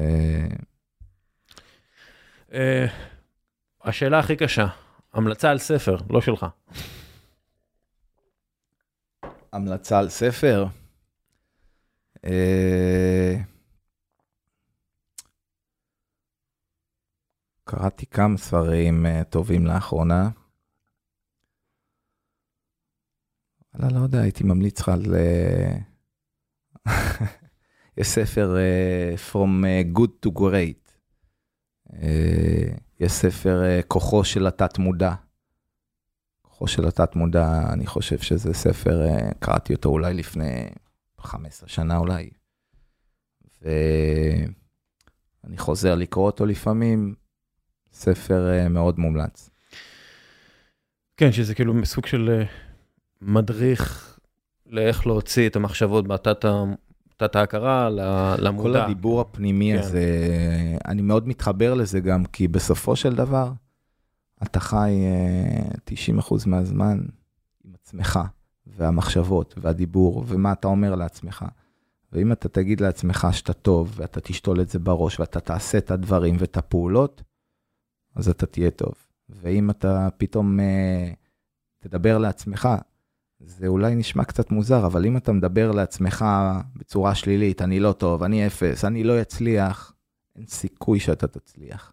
אז זה קודם כל מה אתה אומר לעצמך, האני מאמין שלי בפנים, ממש אה, הדיבור הפנימי הזה, אה, זה ליווה אותי הרבה במהלך הקריירה, שאני רץ פתאום לבד בים, ויש רוח חזקה, ואני לא מצליח לרוץ, וחול עף לעיניים, ואתה יודע, הכי קל היה לוותר וללכת הביתה, אני לבד, אני לבד בים, אף אחד לא רואה אותי, בלילה, בחושך. הייתי יכול ללכת ולבוא למחרת, אבל הדיבור הזה, הפנימי, שאני מבטיח לעצמי שאם אני מסיים את הריצה הזאת, אני אהיה שחקן, ואם לא, אני לא אהיה שחקן. ואם אני אשתה קולה, אני לא אהיה שחקן. ואם אני אעשה את הוויתורים האלה, אז אני אהיה שחקן. וברגע שאתה מדבר לעצמך ו... ואתה נותן לעצמך את הכוחות האלה, אז אחרי זה זה גם יוצא החוצה, אתה הרבה יותר חזק מנטלית, ותעשה את זה עם שאתה מתאמן יותר מכולם, וה, והחדר כושר והצד הפיזי, אז הצד הפיזי והמנטלי הם משולבים, וברגע שהם אה, מגיעים לשילוב טוב, אז אני חושב שזו נוסחה להצלחה. טל בן חיים, היה מרתק לדבר עם הילד בן שש שבעט את הכדור בזעם על הקיר. אה, ברכות על הספר שאת, שיוצא, מתי? באיזה, מה התאריך? ה-16 למרץ תהיה ההשקה, ואחרי זה יהיה אפשר אה, לרכוש את הספר. תודה רבה לך. תודה לך, שמחתי. ועכשיו איתנו מתן סגל, אה, הקרן החדשה לישראל, מפרויקט בועטים את הגזענות והאלימות מהמגרשים. מה המצב? בסדר גמור, מה העניינים? בסדר, זה היה בתחילת השבוע, זה מרגיש כאילו זה היה בתחילת השבוע ב-2017, אבל זה היה ממש בתחילת השבוע. אה, שרפו את המועדון. אה, לה פמיליה, כן, לה אני לא יודע, מישהו, אה, יש הוכחות, זה, זה לא נראה לי יותר מדי שערורייתי להגיד, מישהו המזוהה עם בית"ר ירושלים, שרף את אה, וולפסון, את אה, מתחם האימונים של הפועל תל אביב. There's a lot to unpack, מה שנקרא, אבל אני רוצה לדבר איתך דווקא על התגובה של בית"ר ירושלים, שבעיניי הייתה, הם עבריינים, הם לא קשורים לבית"ר ירושלים, אה, תשמרו לנו עכשיו על ה... תשמרו לנו עכשיו על המתחם אימונים שלנו מחשש לנקמה, ו... ולא היה, תקן אותי אם, אם אני טועה, לא היה איזה, אתה יודע, איזה אמרה ערכית על חבר'ה זה רק אה, תחרות ספורטיבית, בואו לא נכניס אה, עניינים אה, פוליטיים לתוך העניין וכל הדברים האלה. לא היה משהו כזה. אמ, מפתיע אותי שאתה מצפה לשמוע בימים אלה איזשהו, איזשהו שיח ערכי, איזשהו שיח מכיל, איזשהו שיח מתנצל, זה, אלה מושגים שבישראל 23 אה, אנחנו לא, לא כל כך אה, חוזים, רואים אותם, בטח ובטח לא בכדורגל. אה, האמת שזה, שהעניין הזה הוא כל כך דפוק, כאילו, אתה יודע מה, בוא נגיד, בוא, בוא, בוא נצא מקונספציה שזה לא בהכרח אוהדי הפועל ירושלים, אה, הפועל, בוא נצא ב... אני לא חושב שאוהדי הפועל ירושלים אה, ירצו לשרוף את אה, את מתחם האימונים של הפועל תל אביב. כנראה שלא, הם באופן כללי לא כל כך אוהבים לשרוף, אבל בוא נצא מנקודת הנחה שזה לא אוהדי בית"ר ירושלים, בוא נצא שזה אוהדים רנדומליים. באשכרה עדיין מסתובבים ברחוב אנשים שזה מה שהם עשו. שזה מה שהם עשו, הם בחרו להרוס, עכשיו אני שוב, אנחנו, אני חושב שכתבת על זה, אבל זה ממש נכון, הם הרסו לאלפי ילדים את מתחם האימונים שלהם, לקבוצת אנשים של המועדון, את היכולת להתאמן, להתארגן כמו שצריך. הם, להפועל תל אביב יש לא מעט פעילויות קהילתיות וחברתיות, נמחקו כליל בגלל חבורה של אפסים, במילים עדינות, אה, כן. שבחרו פשוט לשרוף מועדון כדורגל. עכשיו, זה, זה, זה אפילו מעבר ליריבות ספורטיבית, זה, זה על גבול הסדיזם של לשנוא את הספורט שכביכול אתה תומך בו, אה, שאתה מעודד. דיברנו בשבוע שעבר על, ה, על העניין הזה שקריאות גזעניות מובילות לזה שמוצאים יותר כרטיסים אה, אדומים לשחקנים בגלל צבע העור שלהם, זה בדיוק אותו דבר. כאילו, נגיד העולם האוטופי של אוהד בית"ר ששרף את uh, מועדון הפועל תל אביב. אם לא תהיה הפועל תל אביב, אז מה, אז מה תשרוף? לאבא את הבית של השחקן שהבקיע גול עצמי, כאילו, איפה אנחנו נמצאים? כן. השאלה, אתה יודע, מה, מה התפקיד של בית"ר ירושלים? מה בית"ר ירושלים אתה צריכה להגיד? אז ראינו הודעה שלהם שקוראת אה, לחקור את, אה, את, אה, את מה שנעשה ולהעמיד את הבן אדם לדין, הם אמרו שהם מציעים להפועל תל אביב כל מה שהם צריכים, בין אם זה מגרש אימונים, אני לא יודע מה, אולי אפילו מרצ'נדייז. העניין הוא, בסדר, אני מקבל את זה שהם אומרים כל עוד המשטרה לא באה ועצרה חשודים והם אומרים שהם אוהדי בית"ר ירושלים, אנחנו מחכים עם זה. אבל איזושהי אמירה ערכית. זה קרה יום לפני המשחק. להגיד בואו תעודדו את, את, את, את, בואו תעודדו את הקבוצה ותתעלמו מרעשי רקע, בחייאת. אני ראיתי את הכריזה במשחק, נתנו לארגון האוהדים את המיקרופון, שכל המשחק, אגב, וגם זה צוין בדוח השופט של ההתאחדות, אה, עודד, בניגוד להנחיות, את הקבוצה, כל היציא המזרחי ויציאים נוספים שרו הנה עולה הקבוצה הגזענית של המדינה, ראינו את הטקסט שהם כתבו כדי לחגוג את העניין הזה של השריפה של וולפסון, ו- ויש פה איזשהו מקום שבו המועדון צריך לשים, לשים פס ולהגיד די. בית"ר ירושלים רוויה בדברים האלה. אה, אני בטוח שאם יש עוד מישהו שהיה בתקופה של, אה, של ההתפוצצות של מה שקרה בטדי בתוך המועדון, אני בטוח שהוא עייף ומותש ולא ירצה להתעסק שוב במאבק מול הקהל שלהם, אבל זה משהו שלא רק שהוא ינשוך את... אה, הוא יחזור כבומרנג למועדון עצמו, וככל שהזמן עובר זה רק יגדיל את ה... סיטואציה, אלא הוא גם יכול לגבות קורבנות בדרך. כן, אגב, איך אה, רואים את משהו מהמחאה במגרשי כדורגל, חוץ מהפועל תל אביב, שראינו אותם יוצאים בשבוע שעבר אה, בעצם לרחובות ולהתעמת גם עם שוטרים? אני לא נתקלתי בדברים שמתעסקים במחאה, אני חושב שזה איזשהו מרחב סטרילי מורכב לאוהדים. זאת אומרת, אני שומע את זה אה, בכל מיני פורומים של קבוצות אוהדים שמעלים את הרעיון ואז מיד נסוגים ממנו כי יש לנו אוהדים שחושבים אחרת. אני שומע את זה במגוון קבוצות, במגוון מקומות. אמ, אבל המתח הוא באוויר, זאת אומרת, אה, אם ניקח, התחלנו לדבר קצת על בית"ר, אם אנחנו ניקח לדוגמה משחקים שבאים בסמיכות אחרי אה, פיגוע או אירוע כזה, אנחנו נראה התלהטות מאוד מאוד רצינית ביציעים, לא משנה מי הקבוצה היריבה, אנחנו נשמע הרבה יותר שירים גזעניים, אנחנו נשמע הרבה יותר קריאות שישרף לכם הכפר, אגב, אם שאלת, במשחק מול הפועל תל אביב כמובן שהם שרו את זה, כן. זאת אומרת, המתח הוא קיים, הוא עוד לא התפרץ כמו שהיינו מצפים, זה מאוד מעניין. זה מאוד מעניין אה, לראות את זה. אגב, בעיניי יופי של מקום להתחיל מחאה. אה, ראינו שבמצרים זה עבד יופי. כן. לא יודע לגבי התוצאות. לא, אבל...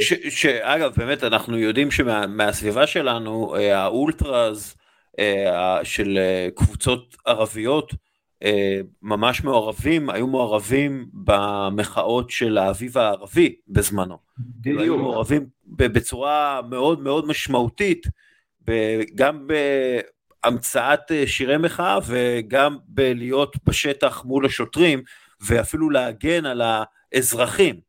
אה, האולטרס עשו, ופה חוץ מהפועל תל אביב באמת אנחנו לא רואים שום דבר כזה. נכון, אני, אני מסכים איתך ואני חושב שזה איזושהי, איזושהי נורמליזציה שיצרו בכדורגל, שמאוד מאוד משתדלים להרחיק פוליטיקה. עכשיו, זה מורכב, כי א', כדורגל הוא פוליטי, אי אפשר להתחמק מזה. דבר שני, אה, יש את הנטייה קצת יותר ימינה, זאת אומרת, לא תראה עכשיו אה, שלטים של אה, די לכיבוש במגרשים, אבל אתה כן תשמע המון שירים גזעניים. תראה, צריך לכבוש בכדורגל, אז די לכיבוש זה בעייתי. לגמרי, לגמרי. כן. אנחנו כן, אנחנו כן רואים פה ושם מסרים אה, פוליטיים, אבל שהם יותר יכולים להיכנס לקונסנזוס, בין אם זה אוהדי הפועל ירושלים שתלו בזמנו אה, שלט על... אה, על מספר ההרוגים בתאונות בנייה, ראינו עוד כל מיני דברים במגוון מועדונים, כרגע לא קופץ לי בראש, אז כן אוהדים יודעים להשתמש בפלטפורמה של, אה, של מגרשי הכדורגל כדי להביע איזושהי אה, מחאה או איזושהי קריאה פוליטית, לא מספיק, ואגב זה מעביר אותנו לעניין של, לשאלה הנוספת, איפה השחקנים? זאת אומרת, ברור לנו שיש אה, יש המון שחקנים עם מגוון דעות, זה לא סוד ואנחנו לא מגלים את זה. איך שחקנים עוד לא קמו ובאו ואמרו, חברים, בואו נרגיע את הרוחות. וזה לא משנה אם אתה מהצד אה, הימני של המפה הפוליטית או מהצד השמאלי של המפה הפוליטית. שחקני כדורגל לא יכולים לקבל את זה שחברים שלהם שמשחקים בהפועל תל אביב, מתעוררים אה, לבוקר משחק גורלי, משחק עם כל כך הרבה אמוציות, ולא מוציאים איזושהי הודעה של, בואנה, מה קרה פה לעזאזל?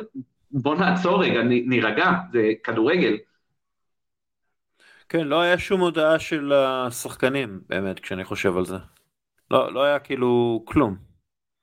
אני לא ראיתי הודעה של שחקנים, אני אגיד בשיחות סגורות גם עם שחקנים, ברור לי שיש הרבה שרוצים להגיד. הלחץ והפחד של מה זה יקרה כשאני אעמוד לבד מול יציע של 30 אלף ששמעו אותי, אה, תומך, מתנגד וכן הלאה, ואנחנו גם רואים שחקנים בהפגנות. זאת אומרת, יש שחקנים בהפגנות, אנחנו רואים שחקנים אה, שמתבטאים אה, לצד השני. אה, אנחנו לא רואים איזושהי פעילות אקטיבית שבאה ו... ויש להם את הכוח לעשות את זה. זאת אומרת, אנחנו לא רואים מהם פעילות אקטיבית שבאה ואומרת, חברים, אני משחק כדורגל XYZ, בתור מישהו שהוא דמות לחיקוי עבור ילדים, עבור אנשים מבוגרים גם. וואלה, ילד בן 20 שכובש גול, הוא, אני יכול להריץ אותו, ואני גדול ממנו בכמה שנים. והם כן. לא, לא עושים את זה, הם לא עושים את זה, וזה איזשהו בור שחייבים, אה, הם חייבים לשנות את התקליט. יש להם הרבה כוח בידיים, צריכים לנצל אותו. כן, ודרך אגב, הם, הם לא מנצלים אותו גם בשביל לשפר את התנאים שלם עצמם ולהילחם על הזכויות שלהם, אה, אז מה אפשר לעשות? אה, מתן סגל, תודה רבה. תודה רבה לך. היית, שנייה, היית פה אבל? סליחה, לא, אני רוצה שזה יוקלט, אנחנו בדיוק מסתכלים על בית, על בית השירים שהתארחנו בו, ולא זכרתי אם אורל היה איתי או לא, והוא זכר את זה. אז אתה, אז אה, איפה אתה עכשיו? באיזה בית השירים? או שאסור להגיד? אני חייב להגיד לך שאני ברחוב הרצל לילנבלום, בפינה, מסתכל על אה, בית אה, רגיל למראה ועתיר לממון. ואתה לא רוכש? אתה רוכש? איך אומרים, אני אולי רכשתי את הזכות לבלות איזה ערב בדירה הזאת, איזה יום. כן, בזיעת אפי הזמינו אותי. אני חושב שזה הייתה מגדול רכישותיי השנה. יפה מאוד. אה, בוא נדבר על אה, רכישות. לא רכישות האמת, אין קשר לרכישות בכלל. אני רוצה להגיד לך משהו כמו סושארד. כן. מכיוון שאני לא אשקר לכם, דווקא דיבר איתי לפני השיחה, הוא אמר לי על מה הולכים לדבר. אני באתי עם תשובה טעונה ואמביוולנטית. עכשיו תציג למיליארדי הצופים, המאזינים והטלפטורים את השאלה שלך בבקשה דווקא. רן זהבי. יס. Yes. והנבחרת. מה דעתך על כל הבלגן הזה? דעתי אינסטינקטיבית הייתה, איזה שחצן, איזה מגעיל, ילד, ואז נזכרתי שאבי בניהו לקח אותי למלון אמריקנה עם הנהג שלו, ואמרתי לו, אח שלי, אתה יושב במלכת שבא, אני באמריקנה. תפסתי מי, מה שנקרא טרמפים בתור סרן, חזרה מאילת לתל אביב תוך שנייה. אז uh, אני לא יכול להגיד שאני לא מבין את ערן זהבי, לא יודע מה הולך בחו"ל. אם ערן זהבי חושב שאחד הדברים הכי נוראים, כמוני אגב, זה לישון עם מישהו בגיל אה, מבוגר, כפיות בחדר, שאתה לא יכול לעשות את החטאים הרגילים שלך עם עצמך כבן תרבות, ואז, אה, ובטח שפוגע בשחקנים ב state of mind ובהיבט הפיזי, אני חושב שמותר לו לדרוש, ומותר לחזן ולבניון להעיף אותו. שניהם מותרים, לא אחד מותר והשני אסור. מה אתה אומר כן, על הטיפול התקשורתי בזה? כי בסופו של דבר, מה שקורה זה שאני... הטיפול התקשורתי זה היה רק לטובת הנבחרת. כן, אבל הנבחרת די נפגעה מזה. כלומר, נוצר הרבה אנטגוניזם לנבחרת וליוסי בניון ולחזן. בוא, בוא אני אתן לך מקבילה. המקבילה היא שיש אה, הפיכה משטרית, בוא נגיד כזה דבר. וואו, אוקיי, אוקיי. אה, ורוצים להעביר מה שלטענת אנשים, כולל אני, מערכת שיש בה הרבה הרבה באגים מובנים שהם לא גזירת גורל, אפשר לתקן אותם תוך שנייה במערכת המשפט, אז במקום לתת את הנעליים לסנדלר לתיקון ובעצם לשלם פעם ראשונה כסף על מה שלא היה נצטרך כסף, במערכת, אז נותנים את זה לקצב, את הנעליים, לא לסייע, לא לסנדלר, או לא אפילו למישהי שיודעת אה, אה, תחביבה לתקן מנהליים, זה אותו דבר עם זהבי. לקחו נושא שמדובר על אגו, שבר תיקון וצריך תיקון מבחינת ערכים וביצועים, ונותנים את זה לאנשים שרק אגו מכווין אותם, שזה חזם ובניון, הלו בניון זה האיש הכי אגואיסט בעולם. בעולם, הוא עזב את אייקס בשביל סירים בדימונה, רק האגו מניע אותו, רק ההנאה הרגשית העצמית, לא משנה מה זה, הוא עושה זין אוהדי מכבי חיפה. הוא, הוא לא היה מקום שהוא סיים אה, טוב, זה בן אדם, רק האגו הכווין אותו את בניון, רק האגו, רק האגו. הוא צבע את השיער בירוק, והצבא נתן לו קנס, הוא נכנס בצבא. כי הוא לא רק חייל, הוא גם שחקן, לא כמו אחרים שהם רק חיילים. אז לתת בן אדם שבעיות אגו וערכיות, בוא נגיד, זה האישו, ומנסים להביא ערך בשביל להזין רק אגו של שני אנשים ועוד אחד שהוא מלא, הוא זהבי 3.0, אנשים לא יודעים. היו פה זהבי לפני זהבי, חברים. הרבה יותר גרועים. למשל, לטעמי ביון, שהוא היה 100% אגו והיה הרבה פחות מוכשר לדעתי מזהבי, עם כל הוואצ'רה. אה, אני מדבר מבחינת value for money, לא מבחינת ליהטות על המגרש. אה, לא אמרתי שזהבי היה הכי מרגש, זה ההבדל בין אה, רונלדיניו לרונלדו. לא, מה, אה, ל- רונלדו ל- שחקן הרבה ליוסי, כן, ל- רונלדיניו הרבה יותר מרגש, מה הקשר? לא לא- גם אתה מרגש, דווקא. נתווכח על זה. אבל, אני קובע את זה. אה. אין פה מקום לוויכוח, דווקא, מה קורה לך? תגיד לי, קבעתי את זה, לא שמעתי שקבעתי את זה, בשביל מה אני קובע דברים? ללמפה. אה, אז לא מתקנים עוולה באולטרה עוולה אחרת. ועל כך נוצר נזק, כי לא מאמינים לך ולבניון שהם רוצים ערכים.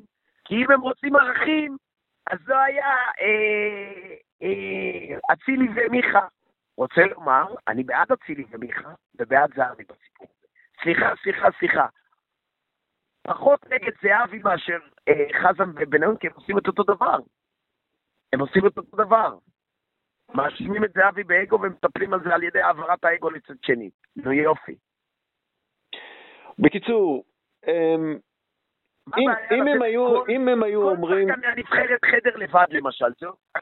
לא, אבל אם הם היו אומרים, אם הם היו אומרים, תקשיבו, אנחנו, עזבו, אנחנו לא רוצים את זהבי. אנחנו לא רוצים את זהבי כי אנחנו רוצים עכשיו נבחרת צעירה עם מנור, ליאל עבדה, אוסקר גלוך, לא רוצים את זהבי. זה כן, היה עובר טוב יותר? היה להם תירוץ למה הם עושים. זהבי זה השחקן הכי טוב בנבחרת, אם לא סלומון כיום. כאילו, אה, אה, כמו שאמרתי, נראה לך שערכיות זה מה שמכווין אותם? מה שמכווין את בניון זה אפס אה, הצלחות אה, ניהוליות אי פעם, כי חזן לפחות הוציא את הנבחרת הצעירה לגבהים משוגעים, אם זכור לי נכון. אז אה, בניון רוצה לחפות על ההפסד לפני, אחרי, מה שנקרא, מכירים את השיטות האלה מהפוליטיקה. אה, כן, דווקא, לצערי, מה שאני אומר פה, מת, מתנצל ששכנעתי אותך בכוחות הרשע, שהם מנצחים. תחילה. אני, כן, אני, אני כבר, אה, אתה יודע, הציניות כבר אה, גדולה עליי. לא ציניות, זה האמת הבנאלית של החיים. כן, כן. אה. נראה לי הוא הצטרף למחאה, הוא חסם את ה... הוא נעצר באמצע הכביש ויצא מהאוטו, כמו ב-R.E.M. כמו ב- Everybody Hurts. הבעיה שאני לבד בכביש, אף אחד אחלה. לא הגיע לעבודה היום. אחלה קליפ, אחלה קליפ דרך אגב. אחלה קליפ, אחלה שיר, שיר כן. מייגע, מייסר, ואתה לא יודע על מה. ולא, על זה שלכולם כואב, וזה נכון, לכולם כואב. כן, כן, אבל אה, אגב, זה, אובדני, זה... זה לפי דעתי אחד מהדיסקים בטופ 10 שלי, ב- בכלל, בוא באופן נגיד כללי. ככה, אתה... Automatic for the people, זה כאילו טופ 10 שלי. מה השיר האהוב עליך שם, אגב? אוף, זה קשה. אני לא בטוח ש- Everybody Hurts זה Automatic for the people, יש לי חשד שהוא דווקא מהדיסק של Losing My Religion, אבל בוא נזרום איתך.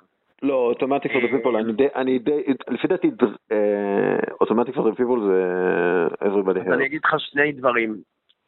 לטעמי, Man on the Moon ו-Sidewinder Sleeps Tonite, שני השירים הכי טובים באלבום.